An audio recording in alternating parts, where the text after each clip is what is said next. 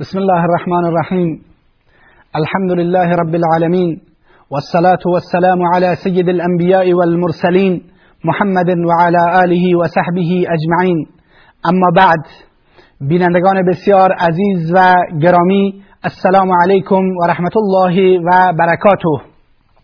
با درسی دیگر و نشستی دیگر در خدمت شما هستیم با سیرت اطرآگین نبی مکرم اسلام. صلی الله علیه و آله و سلم تا بتوانیم از این شخصیت سرمشق بگیریم و زندگی و حیاتمون رو تنظیم بکنیم. خیرات و برکاتی که امروز ما در دنیای اسلام داریم و این نظام خانوادگی خوب نظام اجتماعی خوبی که ما ازش بهره هستیم در واقع نتیجه زحمات و تلاشهای نبی مکرم اسلام و اساسا زحمت ها و مبارزاتی رو که برای تثبیت این پایه های اسلامی و پایه های اجتماعی دین انجام دادن ما مدیون این سری مطالب هستیم. در خدمت شما بودیم درباره جنگ بدر. به اینجا رسیدیم که پیامبر اکرم صلی الله علیه و آله و سلم صفوف جنگ بعد رو مرتب و منظم کردند و بعدش هم سایبانی برای پیامبر خدا صلی الله علیه وسلم درست کردند. در این هنگام پیامبر خدا صلی الله علیه و آله و سلم شروع کردند به تشویق صحابه و ترغیب صحابه به سوی جهاد و فضایل شهادت و جهاد رو بیان کردند.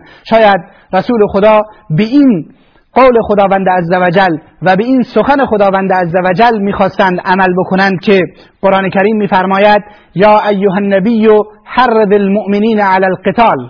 ای پیامبر خدا مؤمنین رو بر جنگیدن تشویق بکن و بر جنگیدن در واقع ترغیب بده و به سوی جنگیدن اونها رو سوق بده. این یکم منکم عشرون صابرون یغلبو مئتین. اگر از شما دو دویست نفر. اگر از شما در میان شما 20 نفر انسان صابر باشند دویست نفر بر دویست نفر از کفار پیروز می‌شوند.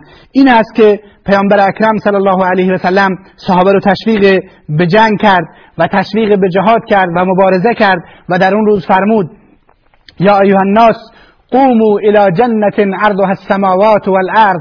ای مردم به سوی بهشتی برخیزید که پهنایش به اندازه آسمان ها و زمین هست. همچنین وقتی که عمر ابن حباب رضی الله تعالی عنه یکی از صحابه این سخن پیامبر رو شنید گفت که جنت ارضها السماوات والارض بهشتی است که پهنایش به اندازه آسمان ها و زمین هست. بخن بخن. یا در روایتی اومده که فرمود به به. این چه بهشت زیبایی است و چه بهشت خوبی است. پیامبر اکرم بهش فرمود که چرا شما به به گفتید؟ گفت به خاطر اینکه شما چنین جمله ای رو به زبان آوردید که برخیزید به سوی بهشتی که پهنایش به اندازه آسمان ها و زمین هست. این این عمر ابن حباب رضی الله تعالی عنه تعدادی خرما در دست داشت. خرماها رو انداخت و به سپاه دشمن زد و گفت که اگر من صبر بکنم تا این خرماها رو بخورم دیر می شود تا اینکه به بهشت برسم.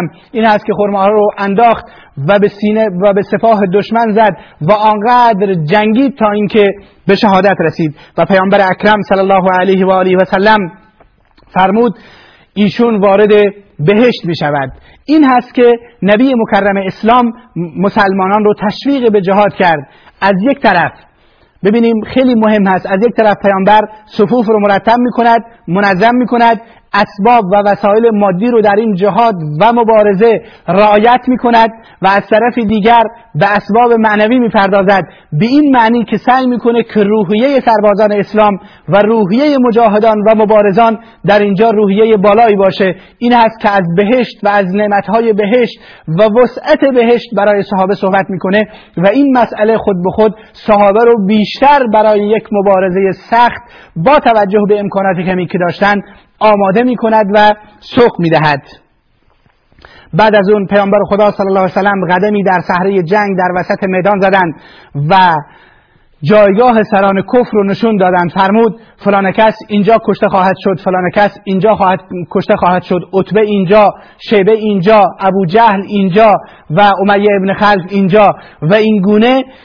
از یک طرف معجزه ای از معجزات خودش رو که از طرف خداوند عزوجل بیشون اعلام شده بود به نمایش گذاشت که بعدا این مسئله متحقق شد و از طرف دیگر روحیه سپاه اسلام رو و روحیه سربازان اسلام رو به شدت بالا برد و در واقع در جلوی چشم آنان این مسئله رو اینگونه متصور ساخت که شما پیروزی قطعی این میدان مبارزه هستید. بعد از اون پیامبر خدا صلی الله علیه وسلم وارد سایبان شد. سایبانی که برایش با پیشنهاد سعد ابن معاذ رضی الله تعالی عنه در بالای تپه مشرف بر میدان مبارزه تدارک دیده بودند اونجا شد و ابو اونجا رفت و ابو بکر صدیق رضی الله تعالی عنه هم در کنارش وجود داشت و تعدادی از جوانان انصار از ایشون حمایت می‌کردند. پیامبر در اونجا دست به دعا برداشت و دعا کرد و بسیار دعا کرد به طوری که عبای آن حضرت به زمین افتاد.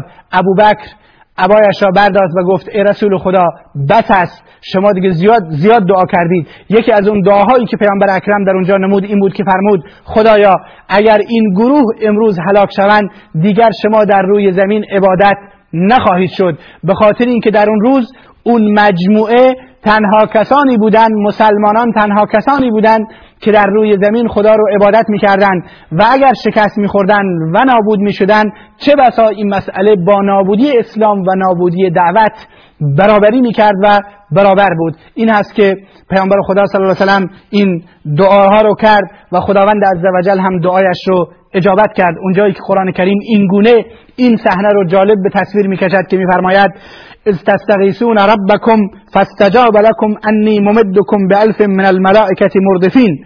هنگامی که شما از پروردگارشتون استغاثه می کردید طلب کمک می کردید پس خداوند عزوجل دعای شما را اجابت نمود که من شما رو با هزار فرشته که از بالا به پایین میان شما رو کمک خواهیم کرد. می‌دونیم که یکی از مهمترین ویژگی های جنگ بدر این بود که فرشتگان درش به کمک پیامبر خدا صلی الله علیه و آله و سلم و مسلمانان شتافتند که ما در مقاطع بعدی بهش خواهیم پرداخت. بعد از اینکه پیامبر دعایش را تمام نمود و در اونجا دعا کرد به وسط لشکر رفت.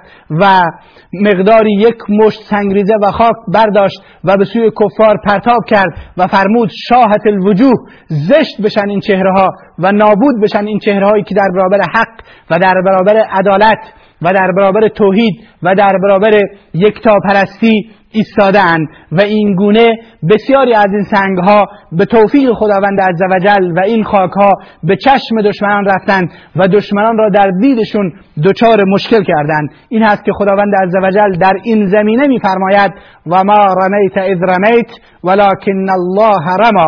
هنگامی که شما این سنگریزه رو پرتاب کردید در واقع این شما نبودید که پرتاب کردید. گرچه به ظاهر شما بودید ولی در واقع این خداوند عزوجل بود که اینها رو پرتاب کرد و اینها تونستن با نصرت الهی وارد چشم دشمنان بشن و دشمنان رو دچار مشکل بکنن. به هر حال این گونه صفوف برای مبارزه آماده شد و در اون زمان رسم بر این بود که قبل از آغاز جنگ تعدادی دو نفر سه نفر یا یک نفر به وسط میدون می اومدن و اونجا مبارز می طلبیدن و از طرف مخالف هم به تعداد اونها افرادی بیرون می رفتند و با اونها مبارزه می کردند این هست که سه نفر از افراد قدرتمند و توانمند سپاه کفر به نام عتبه ابن ربیعه شیبه ابن ربیعه و ولید ابن شیبه که در واقع از یک خانواده بودند بیرون اومدند و مبارز طلبیدند. در این هنگام سه نفر از جوانان انصار و فرماندهان سپاه اسلام که انصاری بودند و از مردم مدینه بودند بیرون رفتن تا با اونها مبارزه بکنند قریشی ها پرسیدند شما که هستید؟ گفتند ما مردم مدینه هستیم. گفتند ما نمی‌خوایم با شما مبارزه کنیم. برای مبارزه ما دوستان ما و خیشاوندان ما یعنی قریشی ها رو بفرستید و مردم مکه رو بفرستید که با ما مبارزه بکنند پیامبر اکرم صلی الله علیه و آله و سلم سه نفر از سپاه اسلام رو دستور داد تا بلند بشن. یکی عبید ابن حارس حمزه ابن عبدالمطلب و علی ابن ابی طالب. این سه نفر رو دستور داد که در برابر سه نفر سپاه کفر برند و قرار بگیرند و مبارزه مقدماتی تن به که در واقع آغاز جنگ کلی بود این گونه شروع شد. بعد از اینکه این اتفاق افتاد مسلمانان توانستند که حمزه ابن عبدالمطلب و علی ابن ابی طالب رضی الله تعالی عنه تونستند که مخالفان خودشون رو به راحتی به قتل برسونن اما عبید ابن حارس زخمی شد. بعد از اون حمزه و علی رضی الله عنهما به کمکش شتافتند و طرف او را کتب ابن ربیعه بود کشتند و این گونه حمله عمومی آغاز گردید.